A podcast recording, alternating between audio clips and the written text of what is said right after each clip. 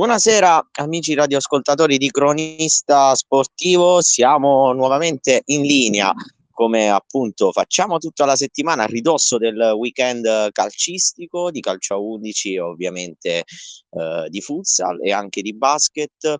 Eh, quest'oggi mh, mm, abbiamo come ospite Leo Attia del, della Luis. Ciao Leo. Ciao Agostino, buonasera. Innanzitutto ti ringrazio per uh, la tua presenza. Eh, ovviamente oggi parleremo mh, della tua carriera, ma anche uh, del rapporto con i compagni di squadra, della tua esperienza, uh, poiché hai fatto esperienze importanti in club prestigiosi e appunto ci racconterai un po' il tuo percorso. E siamo appunto agli sgoccioli, soprattutto del campionato di eccellenza gli obiettivi sono stati delineati, i traguardi quasi raggiunti. E iniziamo mh, proprio dalla tua carriera. Ecco, tu sei un classe 2001, terzino sinistro, eh, ma anche difensore centrale. E provieni dal settore giovanile della Lazio, mh, dove hai disputato ben sette anni, poi correggimi se sbaglio, ma sono sette anni. Ecco, partiamo proprio da qui. Mh, qual è stato il tuo percorso in crescendo con la Lazio? Che clima si respira in un grande club e qual è la mentalità che ti trasmettono? Ma sicuramente fare un settore giovanile a Lazio ha molti pregi e ti fa crescere sotto il profilo umano, calcistico e ti fa ragionare fin da bambino eh, come professionista. E io ho fatto sette anni lì e sono stati sette anni belli ma anche difficili eh, perché comunque quando a 13 anni devi fare le trasferte, comunque eh, sono tanti sacrifici che devi fare. E, però sono stati comunque anni molto importanti per la mia crescita. Eh, non parlo solo calcistica, ma parlo della mia crescita umana e totale, in totale. Quindi sono stati sette anni che ricordo con grande piacere hai avuto un punto di riferimento in tutti questi anni, poiché hai iniziato quando eri piccolo, ma poi sei arrivato anche agli allievi, quindi allievi nazionali, sappiamo benissimo il livello che porta eh, una categoria di questo tipo. Ecco, qual è stato il tuo punto di riferimento che ti ha fatto comprendere che puoi fare strada nel mondo calcistico?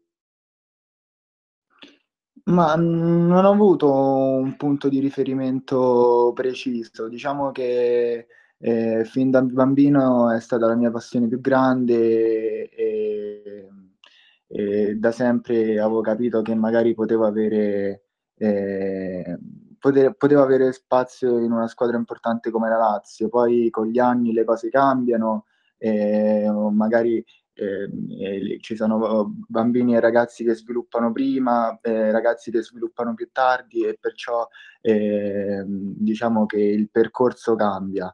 Io pre- ho avuto una crescita abbastanza complicata dal punto di vista calcistico e, e quindi poi agli allievi nazionali mi sono dovuto fermare e ho intrapreso una carriera calcistica e di studi differente che mi ha portato numerosi benefici.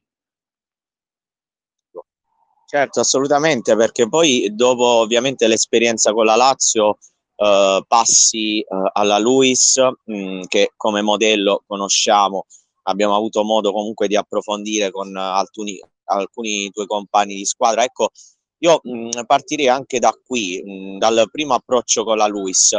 Uh, come ti sei trovato, soprattutto il primo anno, mh, nell'organizzare lo studio e gli allenamenti, quindi l'impegno comunque calcistico? Hai avuto delle difficoltà o appunto come gruppo, come dirigenza, uh, ti hanno dato una linea ben, uh, ben spianata anche per poter comunque combinare le due cose? Mm, allora, dal punto di vista organizzativo eh, non ho mai avuto problemi, anche quando eh, giocavo nella Lazio comunque mi sapevo organizzare nonostante le trasferte in Nord Italia, in Sud Italia. E il primo anno io lo reputo uno degli anni più importanti finora della mia, della mia vita perché è stato un anno che mi ha permesso di crescere moltissimo uh, umanamente. E io sono arrivato alla Luis Calcio che ero il ragazzo il più piccolo della squadra, ero l'unico classe 2001 e c'erano ancora in rosa eh, i giocatori che poi hanno smesso, che sono magari diventati dirigenti, che mi hanno fatto crescere molto. E, e nonostante io stessi in quinto liceo a quel tempo, quindi io eh, giocavo alla Luis nonostante non facessi parte ancora de, dell'Ateneo come studente, comunque mi sono trovato benissimo ed è stato poi il motivo per cui ho scelto anche di, di, di studiare eh, nell'Ateneo della Luis Guido Carli.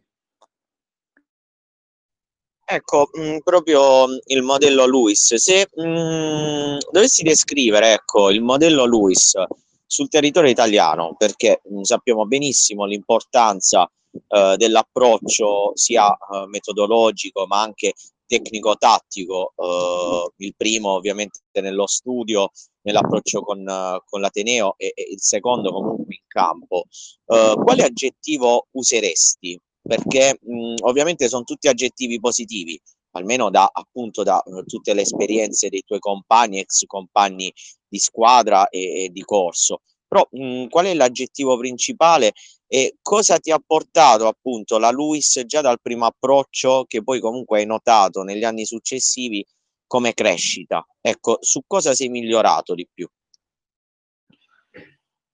Trovare un aggettivo secondo me è complicato, però è un modello, la Luis si basa molto su un modello americano e credo che è un modello che debba essere seguito da, da tutte le università eh, perché pensiamo che in America si fanno i draft da dei giocatori che provengono dal college che poi vanno a giocare in NBA per dirti, quindi è eh, un concetto che lì è molto sviluppato. E, e, e permette di eh, far crescere i ragazzi dal punto di vista professionale eh, non parlo solo dal punto di vista calcistico, sportivo, ma parlo proprio di eh, eh, studi eh, nel mondo del lavoro in maniera incredibile. E per questo io sono molto felice eh, di aver, di aver eh, compiuto questa scelta, scelta che poi non era banale per me, perché come ti ripeto, io quando ho lasciato la Lazio nel 2018 ancora non facevo parte dell'università quindi non era così scontato che eh, potessi venire a far parte di un, di un, gruppo come quello della Luis. Per questo sono molto contento di aver compiuto questa scelta. Certo, hai centrato proprio il punto in questa risposta, il fatto mh, eh, di dover emulare un modello americano ripreso ovviamente dalla Luis. E proprio ovviamente mh, in queste settimane, anche a ridosso dell'eliminazione da uh, i playoff dell'Italia, mm, quindi la nazionale italiana, si è uh, ripreso no? Mm, l'argomento dei giovani che dovrebbero giocare uh, maggiormente mh, mm, nei campionati professionistici, ma già nei dilettanti comunque abbiamo un primo squillo da parte delle società nel far giocare ecco, i ragazzi. Proprio la Luis comunque composta da ragazzi universitari, come mi hai spiegato, appunto tu hai iniziato ancora prima di eh, dover cominciare il percorso universitario. Ecco, qual è la tua opinione al riguardo? Mm, manca realmente eh, questo approccio nel puntare ai ragazzi oppure eh, in base alla tua esperienza anche nella Lazio nazionale, nelle allievi nazionali, hai visto comunque già qualcosa nel movimento calcistico? Eh, è una domanda complicata io penso che il problema principale adesso è che i settori, gio- i settori giovanili eh, non puntano molto sui ragazzi come puntavano negli anni passati.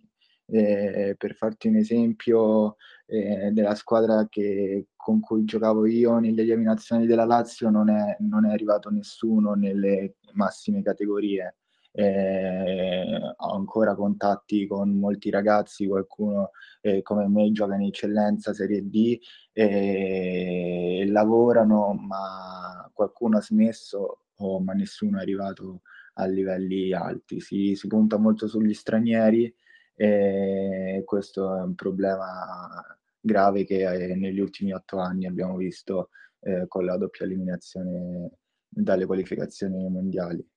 E io penso fortemente che, che una persona eh, dovrebbe pensare sia al, alla carriera sportiva calcistica, ma anche a crearsi un futuro diverso, altrimenti poi quando le porte si chiudono, perché sappiamo bene che diventare un calciatore professionista a massimi livelli è molto complicato, una persona deve comunque eh, sapersi progettare il futuro, eh, aprendosi di nuove strade.